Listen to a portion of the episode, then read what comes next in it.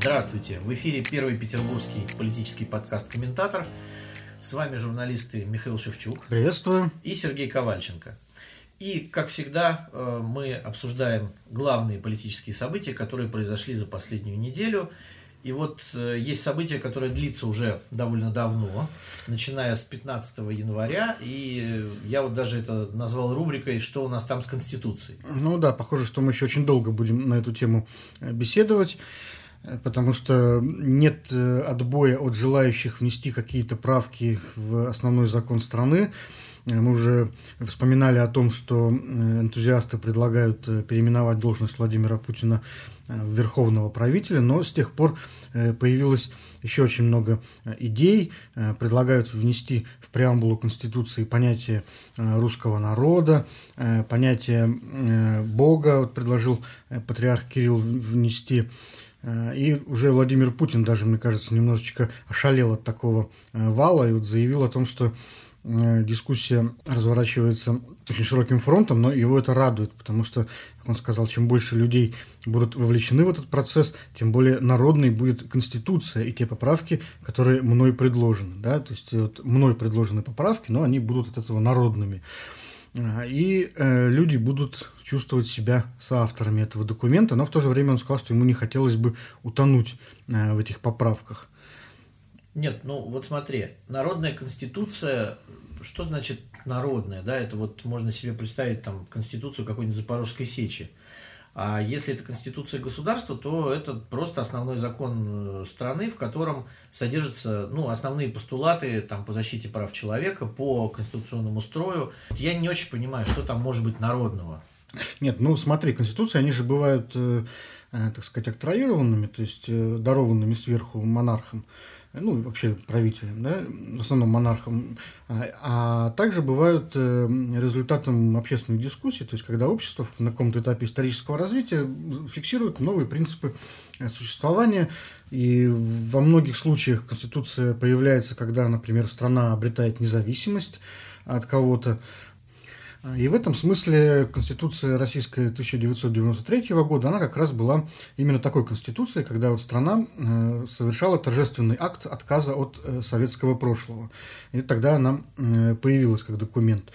Те поправки, которые сейчас предлагает Владимир Путин, они выдуманы им из головы, по большому счету, и внесены им в парламент в виде документа. Ну тогда, видишь, еще вот добавлю, в 93 году и э, еще раньше, в э, конце 80-х годов, изменения в Конституцию, они были таким требованием времени.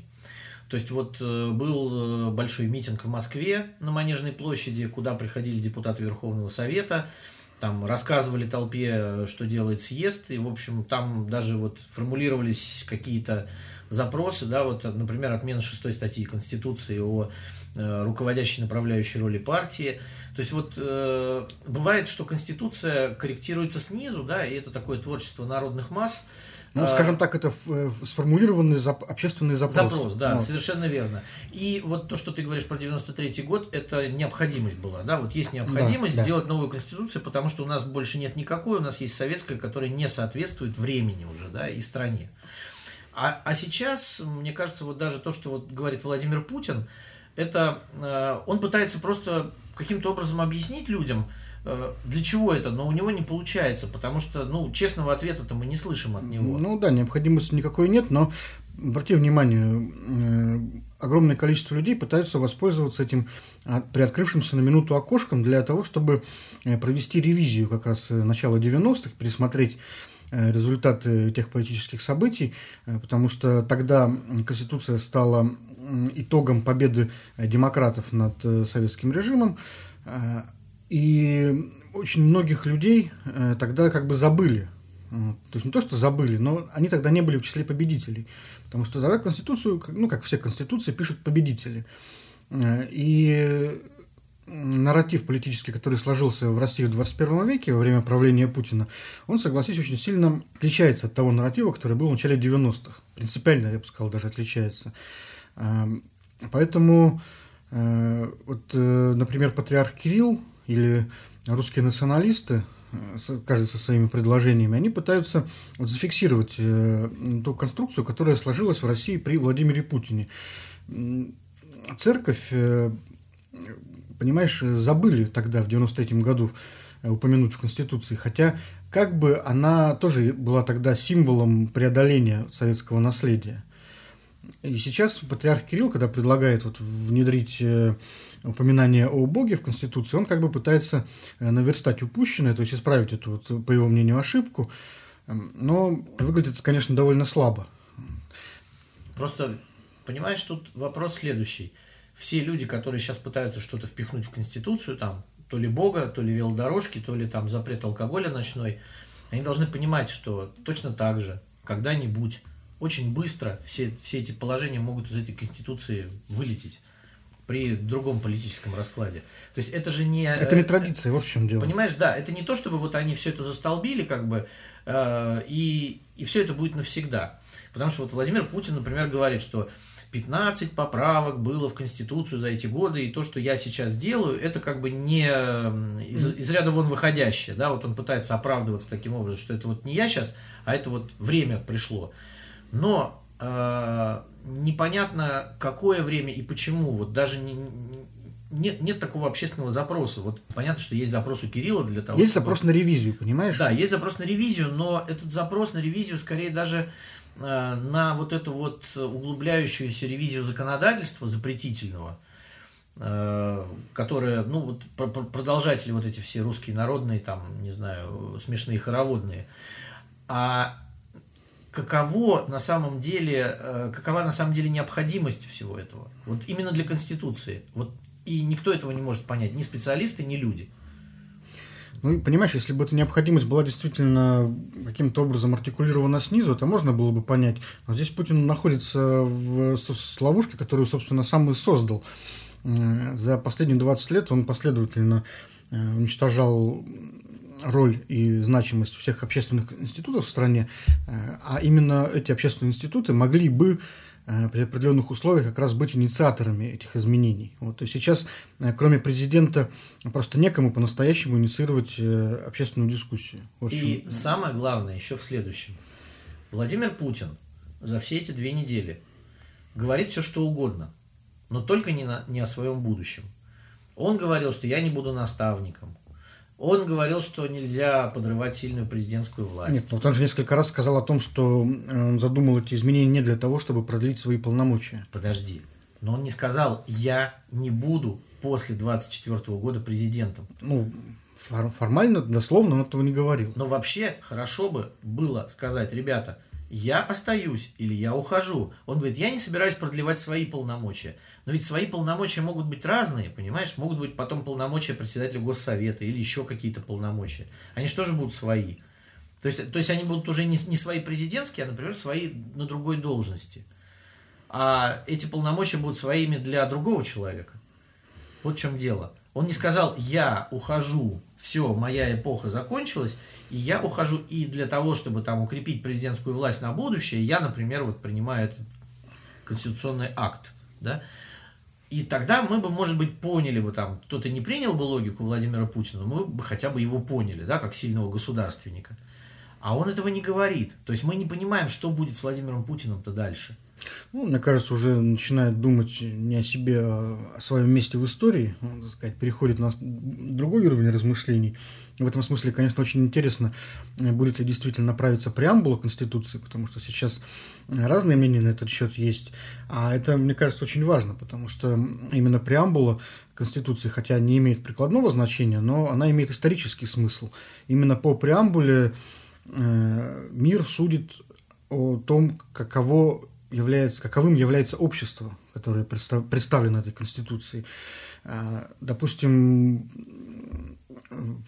первая советская конституция в своей преамбуле а, провозглашала целью советского государства проведение мировой революции. И именно это положение, допустим, обусловило отношение к Советской России вот на многие десятилетия вперед э, со стороны остального мира. Да, настороженные, мягко да, скажем. мягко скажем, настороженные. Даже когда уже в сталинской конституции это положение э, пропало, отношение все равно осталось. Когда мы смотрим на конституции, допустим, Польши или Ирландии, я сейчас хотел вернуться немножечко более подробно поговорить о предложении патриарха Кирилла. Так вот, в этих конституциях упомянутых э, содержится упоминание о Боге в первых строчках. И вот мы знаем, что, например, Ирландия или Польша являются религиозными странами, и этот факт зафиксирован у них в Конституции. То есть, что здесь является причиной, а что следствием? Ну, наверное, причиной является все-таки скорее общая религиозность общества в этих странах, но, тем не менее, фиксация этого положения в Конституции, она, безусловно, способствовала тому, что эта религиозность не пропадает с течением времени. Да, и фиксирует особую роль церкви. Да. В жизни этих государств. И, именно в жизни, да. Но, понимаешь, этот, это упоминание, оно не было даровано свыше каким-то лидером. Оно именно фиксировало традицию, сложившуюся в обществе. Когда Кирилл предлагает сейчас зафиксировать э, э, какую-то божественную терминологию в Конституции, ссылаясь на то, что вот, э, дескать, вот у нас в гимне же то же самое прописано, это очень слабая аргументация, потому что ну, религия достаточно сложная материя для того, чтобы ее аргументировать простым там, копированием. Давайте сделаем как у других или как в гимне. Традиции нет. Понимаешь, когда в России религия была важным элементом государственной системы, не было конституции. Когда появилась конституция, религия была уже разгромлена. То есть эта традиция даже не начиналась. Традиция вот, э, слияния э, религиозных представлений с, со светским началом. Нет, почему? Ведь э, смотри, царская Россия была не светским государством в, естественно, в, полной, естественно. в полной мере. Так вот там не было прокурор Священного Синода, который управлял церковью, и церковь занималась начальным образованием, вот эти церковно-приходские школы, и там э, указывалось, это было сословное государство, да, там указывался твой статус и вероисповедание. Вот. Э, но э, не было, ты, ты прав, не было конституции.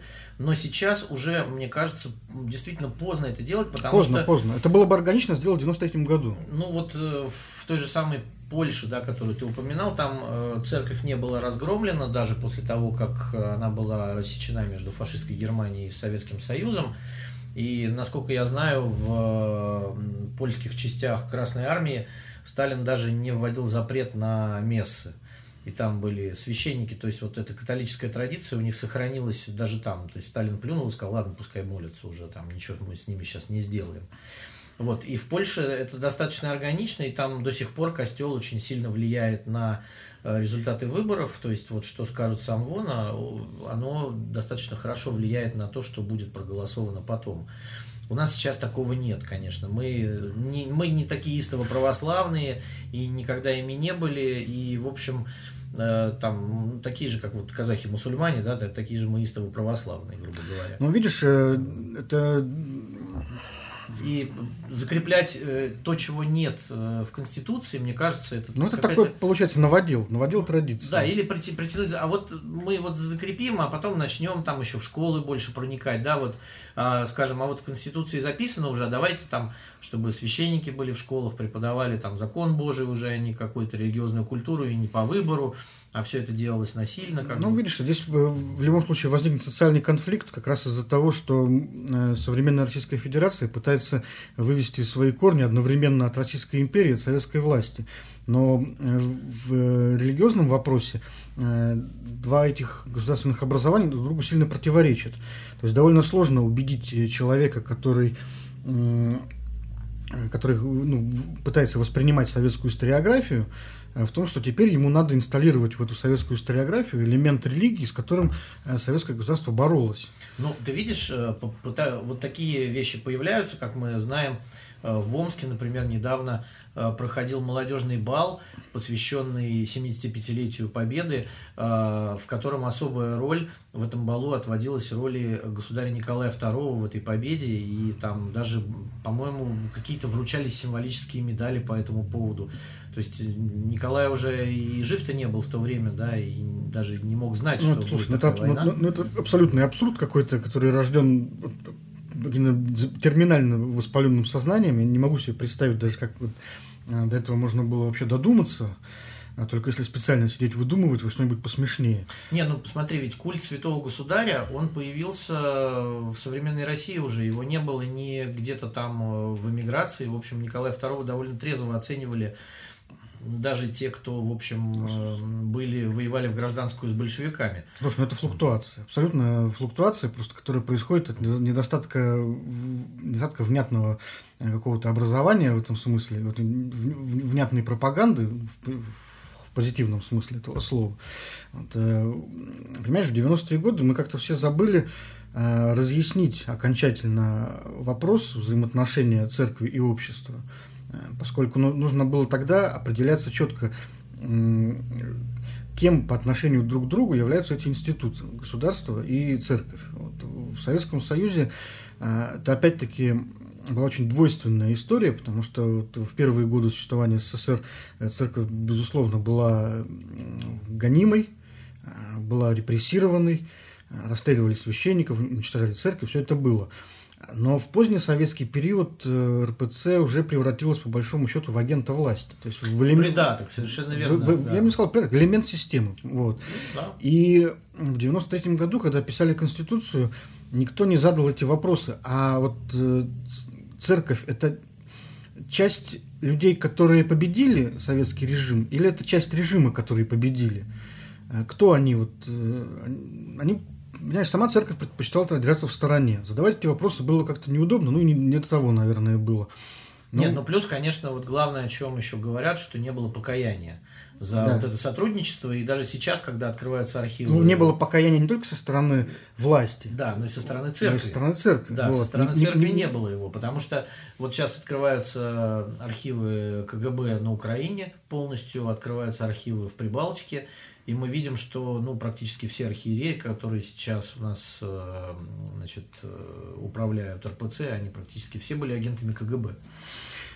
Да, и я думаю, что этот, э, этот недосказанность, она как раз сейчас вот патриарху Кириллу бумерангом-то и приходит.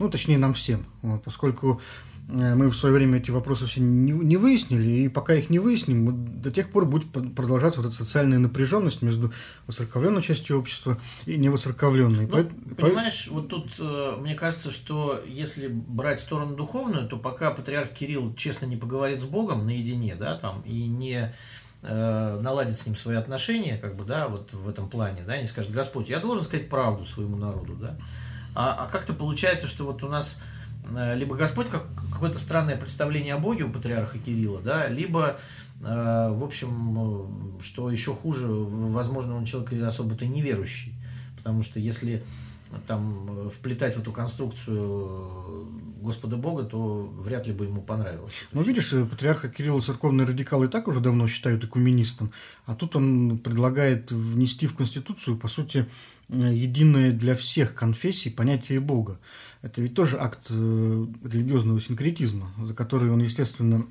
получит по шее от э, собственных же радикальных сторонников. То есть это получается либо осознанное лицемерие, если мы имеем в виду все-таки православную э, веру, а не все конфессии. Вот, либо, если Кирилл не лукавит, это получается, это, ну, вот, скорее всего, воспримут как, как предательство. Конечно. Но ну. еще, кстати, не высказались мусульмане с буддистами вот, э, как они вообще на это все посмотрят, непонятно. Так. Ну ладно, давай когда переходить к более приземленным вещам материальным. Вот, продолжается, э, естественно, история с снесенным э, в конце минувшей недели СКК Петербургский на проспекте Гагарина. Напомним, что во время разрушения прямо в прямом эфире во время трансляции э, погиб рабочий Матвей Кучеров. Э, мы по этому поводу даже тогда записали э, спецвыпуск. Ну вот сейчас история продолжается, и она приобрела совсем уже неожиданный оборот. Вице-губернатор Максим Соколов, отвечающий за строительную сферу в городе, вдруг заявил, что властям вообще неизвестно, кто демонтировал СКК. Да, это такое странное заявление. Максим Соколов сначала сказал, а, Причем это было сказано во вторник, э, уже на четвертый день после того, как это все произошло. То есть власти выдерживали большую паузу, молчали и, скорее всего, не знали, что сказать, э, и готовились как-то к этому. Э, в воскресенье прошел митинг в защиту СКК, который сначала планировался, потом памяти СКК. Это было такое довольно тягостное зрелище, потому что сцена была как раз Э, э, получалось, что она СКК вот этот разрушенный служил задником к сцене. Вот, там пришло человек 600 где-то. Ну, для такого районного локального митинга это достаточно много, и о нем, в общем, не сообщали СМИ. Вот, и потом Максим Соколов во вторник решил все-таки озвучить позицию свою, потому что я знаю, что обращались в Смольный за комментариями, э, и сразу же после этого, но никаких комментариев, комментариев не последовало. Вот, и Максим Соколов сказал две следующих вещи. Первое, что концессионное соглашение со структурами Геннадия Тимченко расторгнуто не будет концессионер продолжит эти работы.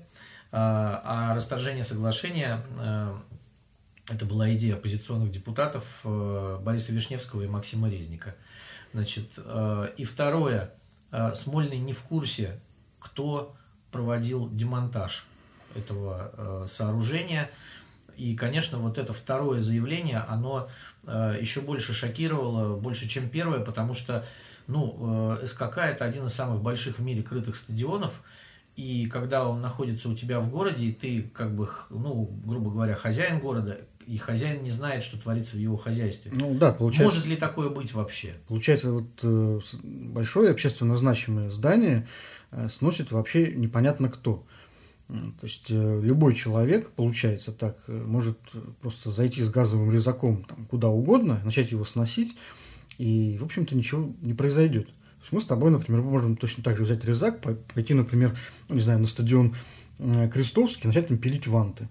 Вот. И точно так же вот Максим Соколов будет изводить руками. Я не знаю, кто это сделал. Это, конечно, э, просто шокирующее в своей искренности признание, э, поскольку оно в политическом смысле говорит нам о том, что в городе... Нет дееспособной власти. Нет дееспособной власти, город не контролируется исполнительной властью, Э, в городе есть какие-то непонятные люди, которые могут э, производить там, любые действия, любые работы, и мы не можем быть уверены, что, например, сегодня они где-нибудь э, в центре города там не взорвут какое-нибудь историческое здание, ну, просто потому что, не знаю, наняли каких-то двух парней из Петрозаводска и вот взорвать, да, никто никаких вопросов не задает. То есть где Госстройнадзор, где комитет по строительству, где вице-губернатор, где губернатор, кто эти люди. Вот, э, этих людей просто нет.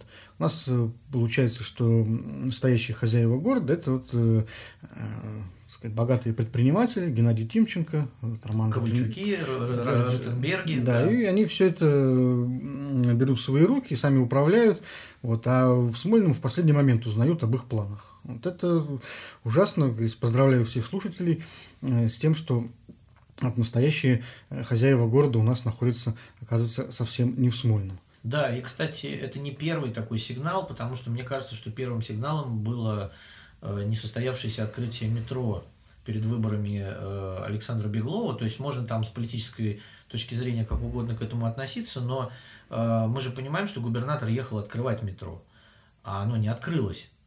То есть губернатора даже не, не предупредили, что оно не откроется, и вот все эти люди, которые пришли туда, да, чиновники, они были так мало шокированы тоже этим. А вот не откроется и все, да, там. И, ну, потому что мы там что-то не доделали, а, и при этом вам говорили за, там, за две недели до этого, что все откроется, и вы говорили это на своих телеканалах. Вот, а здесь получается, что сейчас э, телеканалы отрабатывают повестку в таком ключе, что вот, а вот такое аварийное здание было, и слава богу, что вот э, так все кончилось хорошо, да, вот и оно бы рухнуло. А потом выходит Максим Соколов и говорит, там мы вообще не знаем, кто его сносил. Кто-то что-то снес. Что у нас рухнет завтра, мы не знаем. Ну, смотри, сейчас в городе наверняка начнут появляться новые горячие точки, потому что предприниматели, если почувствуют э, слабину, они начнут давить. Ну, в частности, не знаю, первое, что в голову приходит, это попытка сейчас застроить э, часть парка 300-летия Петербурга апартаментами. Очень, кстати, горячая точка будет. Да, и посмотрим, как поведет себя Смольный в этом смысле. Может быть, там даже э, закончится тем же самым, там появятся какие-нибудь многоэтажные здания, а потом приедет Максим Соколов, заведет руками и скажет, ну, а мы... Ой, что это? А мы даже не знали, что это здесь должно построиться, ну, скажет Максим мы, мы вообще не знали, что тут, да. что-то строят. Вот. Боже ж мой. Кто-то что-то строил, черт его знает. Вот. Ну, ты знаешь, в таком случае вот э, вернемся к э, вице-губернаторам. Есть в Смольном вице-губернатор Ирина Петровна Потехина, которая два месяца уже там как работает, которая в свое время была э, значит, с репутацией такого крепкого пиарщика профессионального. И вот э, два это месяца... было 20 лет назад. Да, да, это было 20 лет назад, оказывается. Понимаешь, оказывается, что у нас Максим Соколов был дееспособным 20 лет назад, а сейчас вот непонятные вещи такие говорит.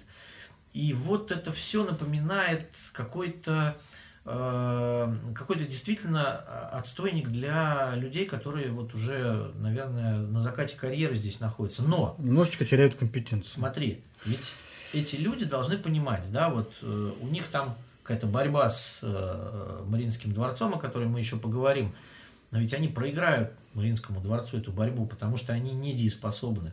Вот они сейчас начнут э, делать, кажется... делать выборы, да, там пытаться, вот говорят, там Потехина там делает выборы, там давит на какие-то председателей ТИКов, там что-то еще, какие-то процесс шевеления начался. Ребят, ну вы сначала покажите, что вы дееспособны. Вам Максим Соколов такими заявлениями просто сделает так, что на вас перестанут обращать внимание скоро. А что там? Ну, сидят какие-то старички в Смольном. Игра... А потом скажут, а зачем мы вообще им платим? Как бы, да? вот, ну, играют, на, такие, играют да? на урнах. Вот, да, играют на урнах, делают странные заявления, ходят на работу, кушают в столовой, там, делают все, что угодно, кроме управлять городом. Вот как-то это выглядит абсолютно вот так. Вот. Ну, похоже, что так оно и есть. Э, кстати, по поводу вот этой борьбы упомянутой, у нас там, насколько я понимаю, новые эпизоды э, в противостоянии Э, исполнительной и законодательной власти.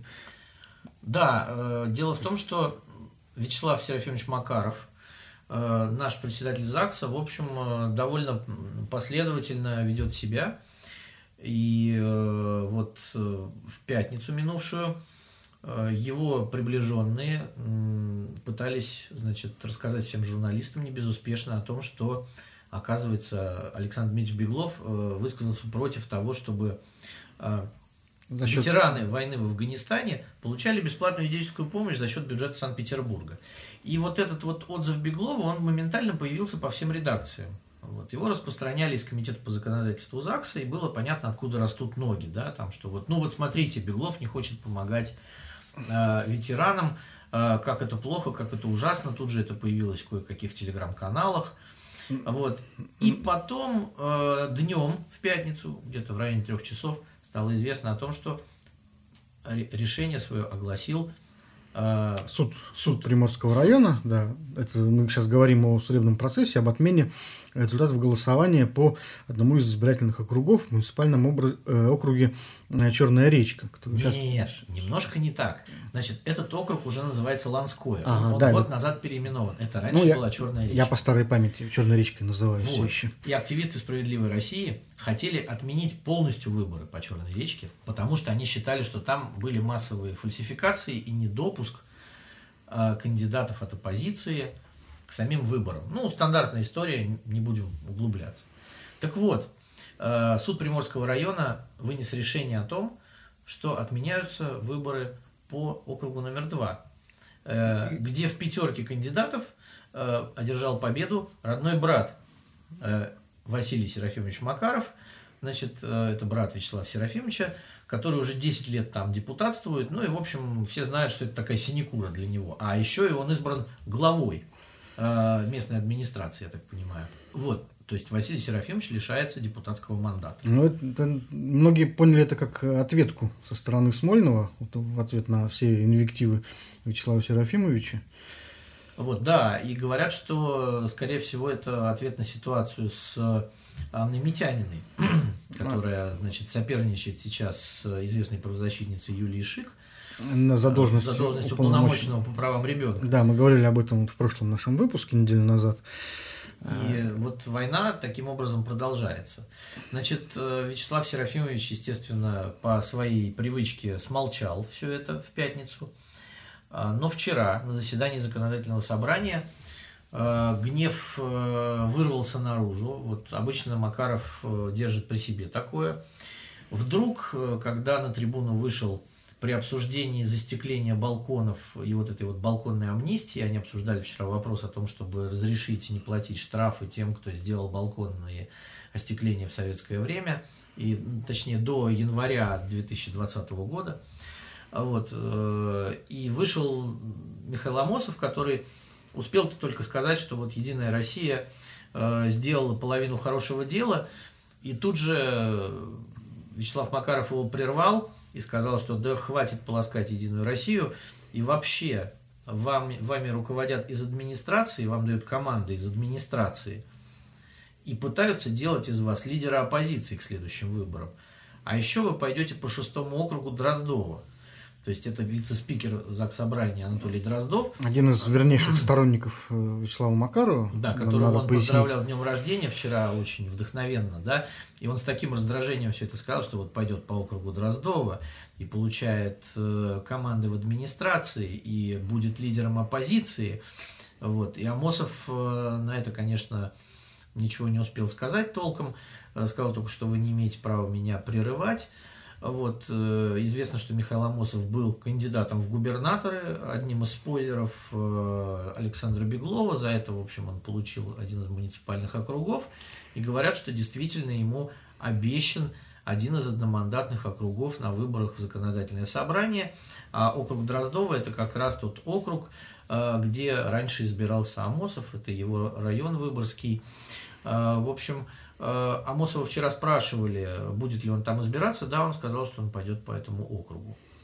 Вот. И противостояние таким образом перешло в такую публичную плоскость. Если раньше мы все-таки как-то вот предполагали, что есть борьба какая-то. А потом Вячеслав Макаров никак не пояснил свои слова про администрацию, насколько я понимаю. Да, потому что Вячеслав Макаров просто запретил задавать себе вопросы журналистам. Там э, на подходе к прессе выступили там несколько попугаев из э, госсми, которые спрашивали, Э, хороший ли вы или прекрасный Вячеслав Серафимович, да, или как город готовится к еврофутбольному чемпионату. Да, вот, а, совсем не его епархия. Да, ну вот, а дальше просто вопросы были свернуты, и Вячеслав Серафимович ретировался, поэтому задать вот эти вопросы ему не, э, значит, э, не дали. Не дали, да. Вот. Но э, очень ценно его это заявление с трибуны, как бы слово администрация было сказано с раздражением. И еще он сказал одну важную вещь в конце – своего вот этого спича Амосову, он сказал, что э, не полощите Единую Россию. Если не будет здесь этой Единой России, то вы будете собираться раз в 3-4 месяца. Вот такая будет у нас оппозиция.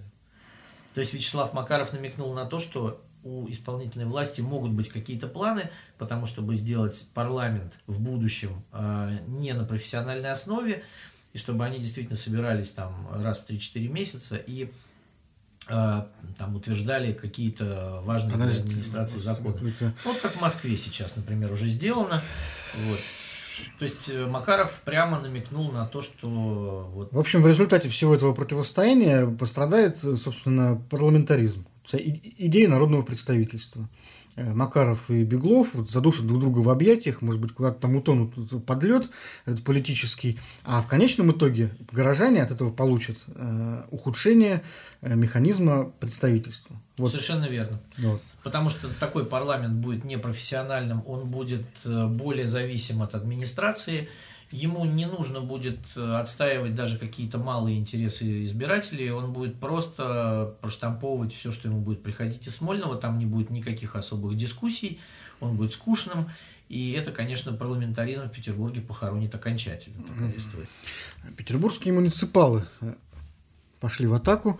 Э, на выборах в сентябре прошлого года оппозиционеры победили во многих муниципалитетах города и сейчас уже начинают выступать с политическими предложениями. В частности, муниципальный округ Смольнинская обратился в ЗАГС с законопроектом о снижении муниципального фильтра с 10% до 6%.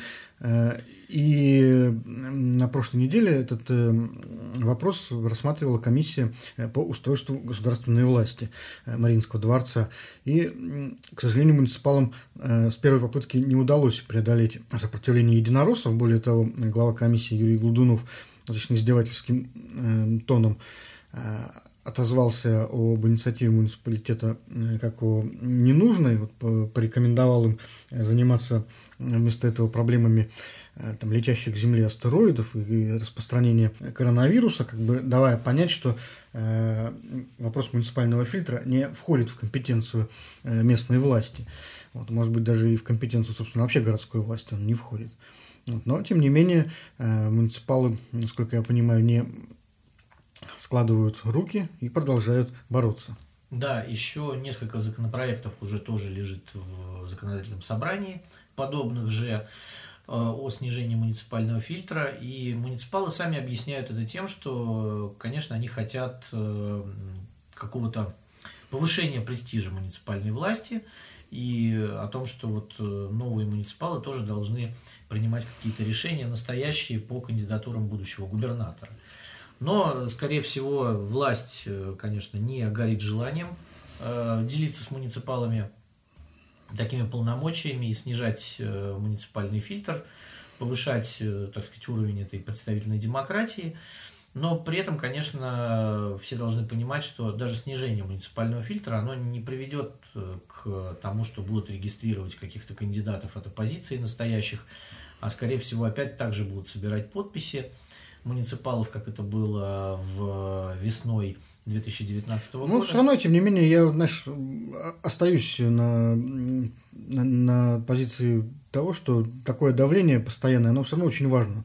Политики тем самым, во-первых, обозначают свою позицию в пространстве, запоминаются избирателям какими-то идеями, да, для того, чтобы люди в преду... во время предвыборной кампании знали, что вот эти ребята там выступают за то-то и за то-то. Ну, даже если эти законопроекты отклоняются раз за разом, все равно мы знаем, что вот э, эта политическая сила выступает вот за то-то. Вот, и это помогает э, принимать, например, решения перед выборами. Ну да, тем более, что выборы в законодательное собрание не за горами. Я думаю, что многие муниципалы оппозиционные будут пытаться регистрироваться кандидатами, и, конечно, им уже нужно будет что-то сказать избирателю, и они могут сказать, да, вот мы были за э, сокращение вот этого муниципального фильтра. Ну, если вот. это избирателю, конечно, вообще-то важно. Честно говоря, я думаю, что это достаточно узкопрофессиональная история, которая, э, безусловно, там, играет э, роль и оказывает жизнь, э, влияние на жизнь людей, но опосредованно. Ну, видишь, эти муниципалы, которые только пришли, они еще только-только набираются политического опыта и, видимо, как это, как слепые котята тыкаются еще в любые темы. И, наверное, когда они этого опыта наберутся, кто-то из них и станет более профессиональными политиками, чем является сейчас. Метод проб и ошибок пока еще действует. Mm. Вот.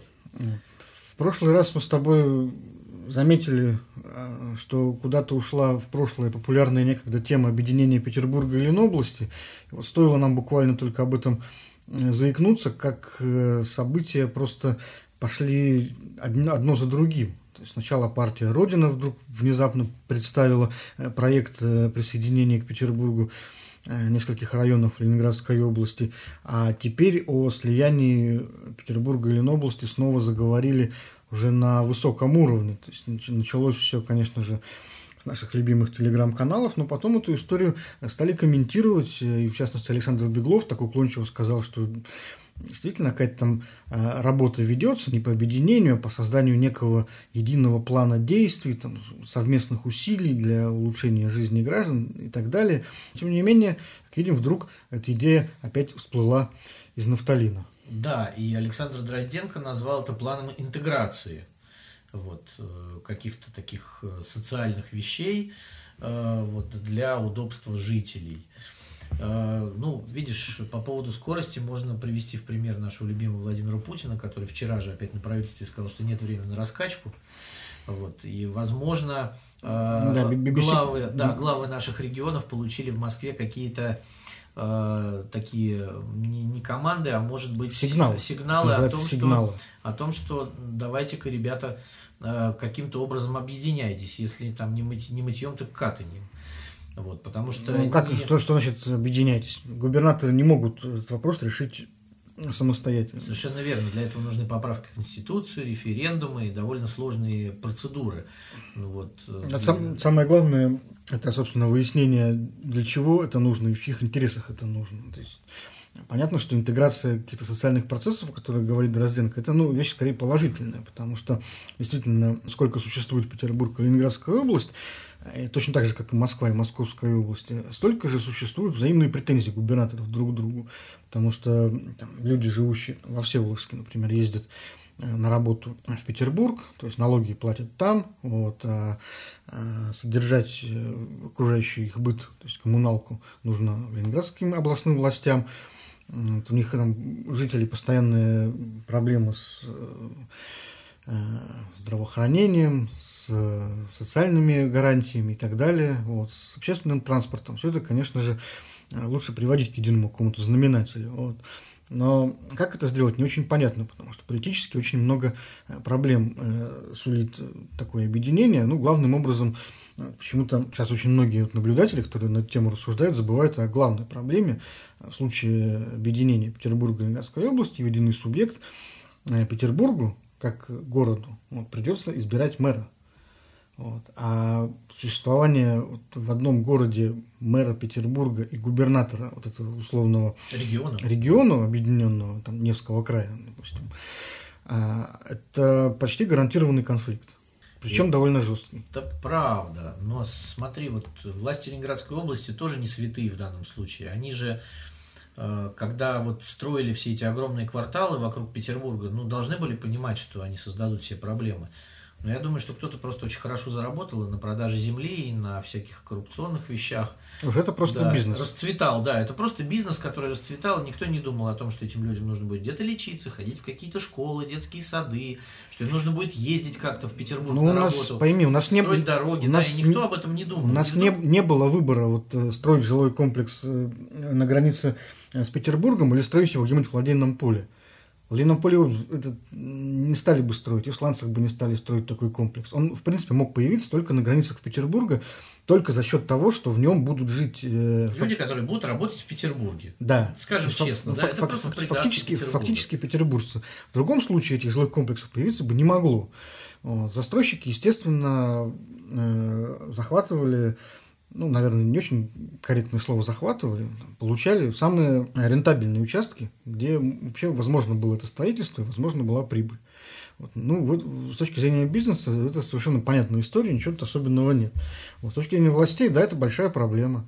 Что с этим делать, не очень понятно. Может быть, действительно э, пришла пора как-то перерезать границы субъектов, там, может быть, не всю Ленобласть, да, но какие-то приграничные районы передавать э, городу, но в таком случае сразу опять-таки возникает вопрос, а что останется от Ленобласти? Допустим, вот если Всеволожск э, передать сейчас Петербургу, а это тоже довольно э, крупный населенный пункт в Ленинградской области, а что у них останется?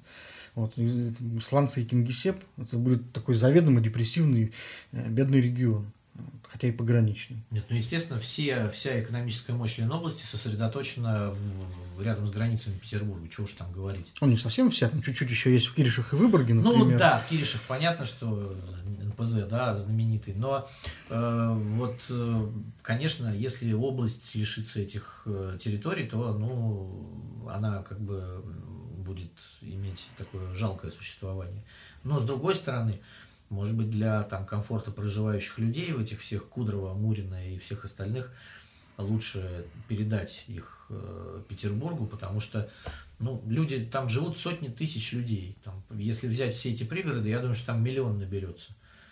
Вот. И это основное население Ленинградской области. То есть понятно, что как бы областная элита существует, которая хочет независимости. Понятно, что существует ну, Дрозденко, который хочет быть губернатором. Ну, да? знаешь, ну, так, я, будем честны, да, люди, люди держатся за власть. Слушай, ну есть еще один, одна вот эта фигура умолчания. Вот, дело не только в областных элитах, дело еще и в приграничном э, Выборгском районе Ленобласти, где имеют, как известно, свои интересы э, чрезвычайно много высокопоставленных персонажей, как официальных, так и неофициальных. Э, я говорю о, допустим, даже криминале каком-то крупном, связан, ну, связанном да. с, с контрабандой и э, приграничной торговлей. Э, и как, например, разбираться с этим районом, про который вообще говорят, что он там государство в государстве. Вот, ну, так и есть. И управляется вообще непонятно кем, ну, ну кем угодно, только не властями Ленобласти. Вот. Как с ним поступить в, в, в этом случае, вообще же непонятно. Ну, то есть там, там, там надо будет, понимаешь, скрывать огромное количество вот сетей и э, нарывов, которые там за 30 лет образовались. Вот, и это явно будет очень непростой процесс. Э, то есть мы можем констатировать следующее. Э, возможно, в результате этой интеграции, которая объявлена губернаторами, возможно, мы получим, что подорожник, которым мы ездим на общественном транспорте в Петербурге, будет теперь работать и в Ленобласти – возможно, построят какую-то дорогу из э, Кудрова э, в Петербург, либо, может быть, проведут там какое-то метро. Вот, метро, да, метро лет через 30. Да, лет через 30, проведут. да, возможно, будет какая-то интеграция, что людям из вот этих поселков, так называемых и деревень, э, населением по 100 тысяч человек разрешат лечиться в петербургских больницах и поликлиниках и ходить в петербургские детсады, да, вот, то есть можно сказать, ну, чтобы вы, да, вы платите тут налоги, как бы, а ездите все в ЦРБ в, в этот самый, во Всеволожск. То есть это неправильно, да, там э, рядом Невский район с больницами, а туда нельзя. Пусть будет скорая помощь одна на оба региона, да. То сейчас, например, получаются вообще комичные случаи, когда в некоторых вот таких приграничных э, поселках, где, например, граница региона Петербурга или области проходит рядом с домами, вот люди э, для того, чтобы вызвать скорую, вот, там идут пешком, переходят, ну, выходят из дома, идут пешком, там переходят там, определенную черту, за которой начинается Петербург. Там вызывают скорую, чтобы она приехала. Зная, что это адрес уже относится к Петербургу, да. И получается, ну, какая-то вообще комедия, честно говоря, так не должно быть. Вот. Но э, политические вопросы пока перевешивают. Пока э, считается, что не решена, не, не решена задача раздела власти, раздела полномочий, слишком много э, людей, видимо, имеют интересы здесь, как, и поэтому э, при понимании, что как-то эти узлы надо разрубать, э, совершенно нет ни желания, ни сил, ни, видимо, возможностей на самом деле приступать к практической реализации всех этих планов. То есть непонятно, как это делать, за счет чего, в пользу кого, кто здесь выиграет, кто проиграет. То есть не знаю, мне кажется, это все будет э, продолжаться до тех пор, пока в Ленобласти уже окончательно не упадет уровень жизни ниже плинтуса, когда другого способа уже просто не будет. Когда область сразу же придется как-то присоединять э, к Петербургу. Не знаю, правда, станет ли от этого жителям после лучше, вот, но мне кажется, раньше точно ничего не произойдет. Нет, ну просто видишь, тут вопрос в том, что э, присоединение Ленобласти к Питеру это еще и одна централизация, это еще большая централизация власти. Да? Так в этой централизации да. внутри появится как вот э, матрешка Совершенно верно. петербургские структуры, да, городские. петербургские структуры. Плюс, э, что, что делать с муниципальными властями Ленобласти, потому что, конечно, ну, по уму, по уму надо больше полномочий отдавать на места и больше бюджетов. Но все хотят бюджеты иметь у себя там в больших белых домах, как бы на площади пролетарской диктатуры, сгребать все под себя и уже оттуда распределять. А так не работает э, маленькая страна, да, там, которая, ну, там является, можно сказать, регион российский, да, Ленинградская область большой регион, достаточно европейской части страны, там, ну, вот размером, там, может быть, чуть больше Эстонии даже, вот по населению то больше, точно. Вот. Э, но если посмотреть на ту же самую Эстонию, насколько там э, большое влияние и роль играют местные власти, муниципалитеты, то там, конечно, на местный уровень отдано все, что можно. И, но, но у них есть и бюджеты. У нас не, там не сгребают все под себя. Ну, видишь, тут придется вот. проводить муниципальную реформу в Петербурге полную. Да, совершенно верно, mm. потому что сейчас наши, ну что сейчас, там сейчас муниципальные системы в Петербурге или Ленобласти сильно отличаются. Да, Это у нас есть э, в Петербурге ублюдочная система из 111 муниципальных образований, которые, ну, фактически являются косметической муниципальной системой, и она здесь есть только потому, что она прописана в Конституции.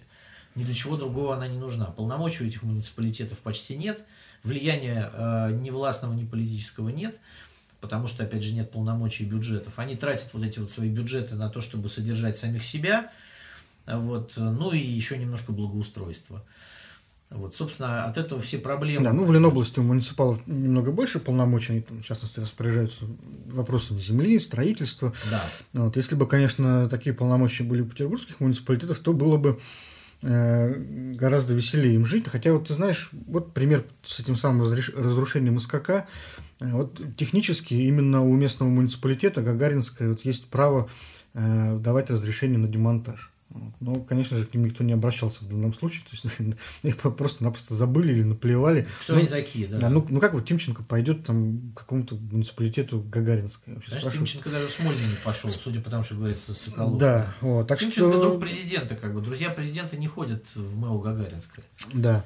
Вот. Э, ну, то, то, то, то, о чем ты говоришь, возможно, только при проведении какой-то вот э, мощной муниципальной реформы, видимо, в масштабах страны. Да. Вот. Иначе иначе просто, ну, это будет какая-то фикция очередная. Вот. Но видишь, даже фикцию все равно надо как-то формально проводить, формально оформлять. Как-то в Петербурге должно будет выглядеть. Ну смотри, вот то, о чем я говорил, оно все ровно наоборот получается. Потому что президент, опять же, вернемся к Владимиру Путину, нашему основному игроку политическому, он же сказал в своем послании, что муниципальная власть будет встроена в некую систему публичной власти. То есть сейчас наоборот, э, муниципалитеты будут э, играть еще меньшую роль, чем они играют сейчас.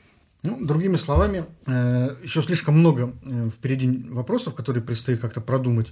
Так что объединение Петербурга и Ленобласти, я думаю, в общем, нельзя сказать, что прям не за горами. Да, не, не сегодняшнего дня. Не вопрос. сегодняшнего, не завтрашнего и не послезавтрашнего. В России продолжается ярмарка партий. О создании экологической партии под названием «Зеленая альтернатива» э, объявил активист Руслан Хвостов когда-то он состоял в молодежном движении «Местные».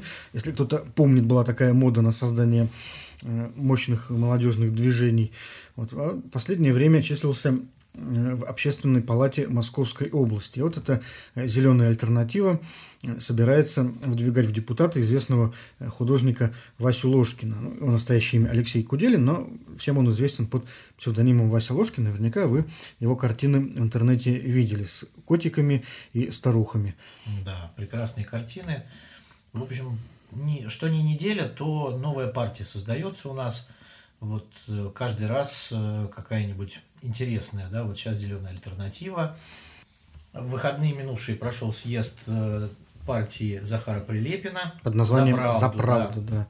Куда вошли тоже известные артисты, музыканты. Стивен Сигл туда вошел. Его. Да, человек, который, в общем... Человек, который способен свернуть шею любому оппоненту во время предвыборной кампании. Да, но я слышал, что он не может въехать в Соединенные Штаты, в свою родную страну, потому что его там ждет суд за изнасилование. Ну и что? Ну и что? У нас э, он может стать депутатом, например. Ну ладно, не может, потому что сейчас как раз принимаются поправки, которые запрещают э, баллотироваться в депутаты людям, э, не соответствующим цензу проживания, оседлости, цензу да. оседлости в России.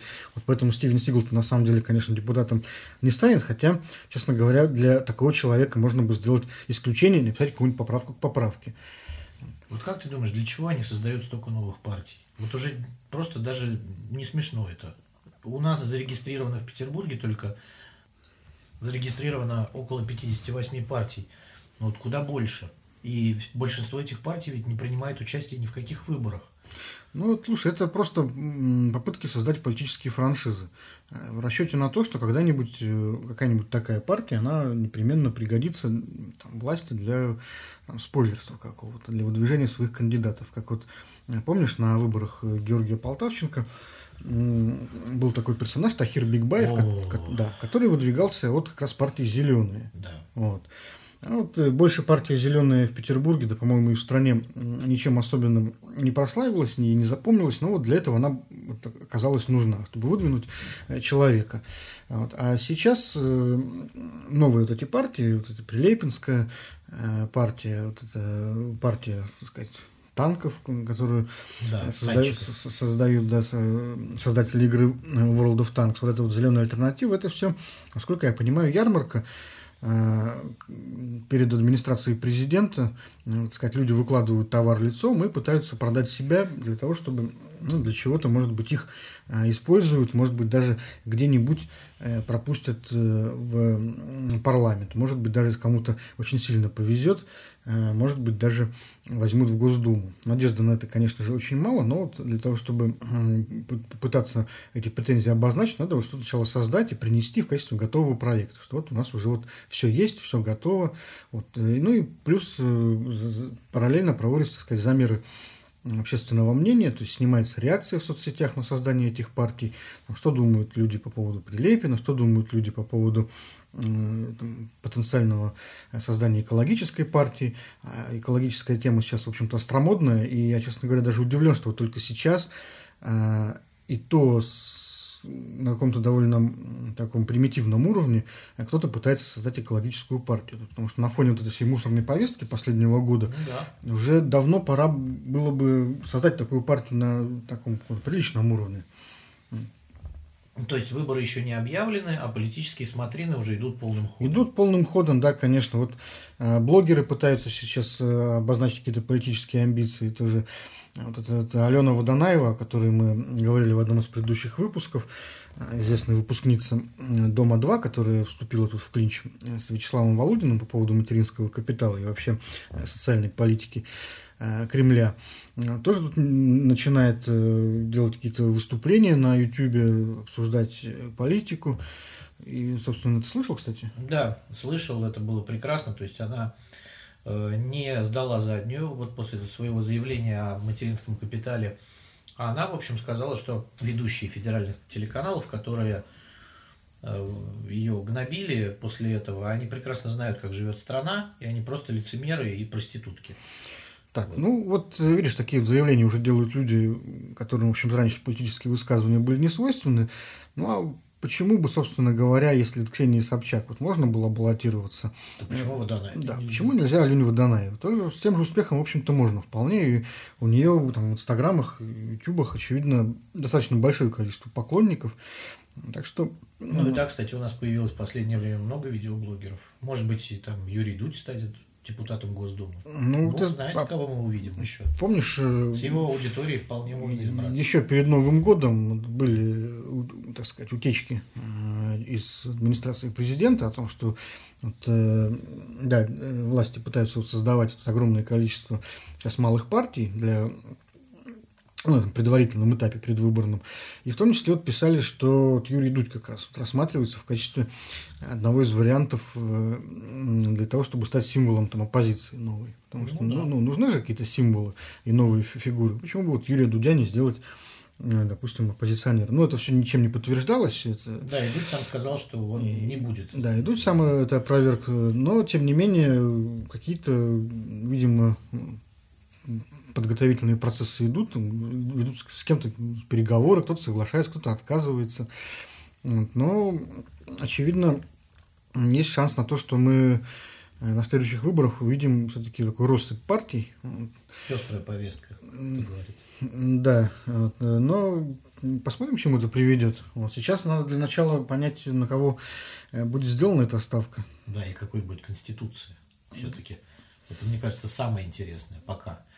Да. Ну, ну что ж, да, как завершаем. Раз к Конституции мы вернемся, я уверен, через неделю. Наверняка нам будет э, что сказать по этому поводу. А пока мы прощаемся с вами. Да, до свидания. Напоминаем еще раз о том, что э, существуют э, группы политического подкаста «Комментатор» в сети ВКонтакте и в Телеграме «Комментатор, нижнее подчеркивание, FM». Э, подписывайтесь, вступайте, не пропускайте новых выпусков. Там вы найдете ссылки на наши выпуски на всех подкаст-платформах, где появляется комментатор. До свидания.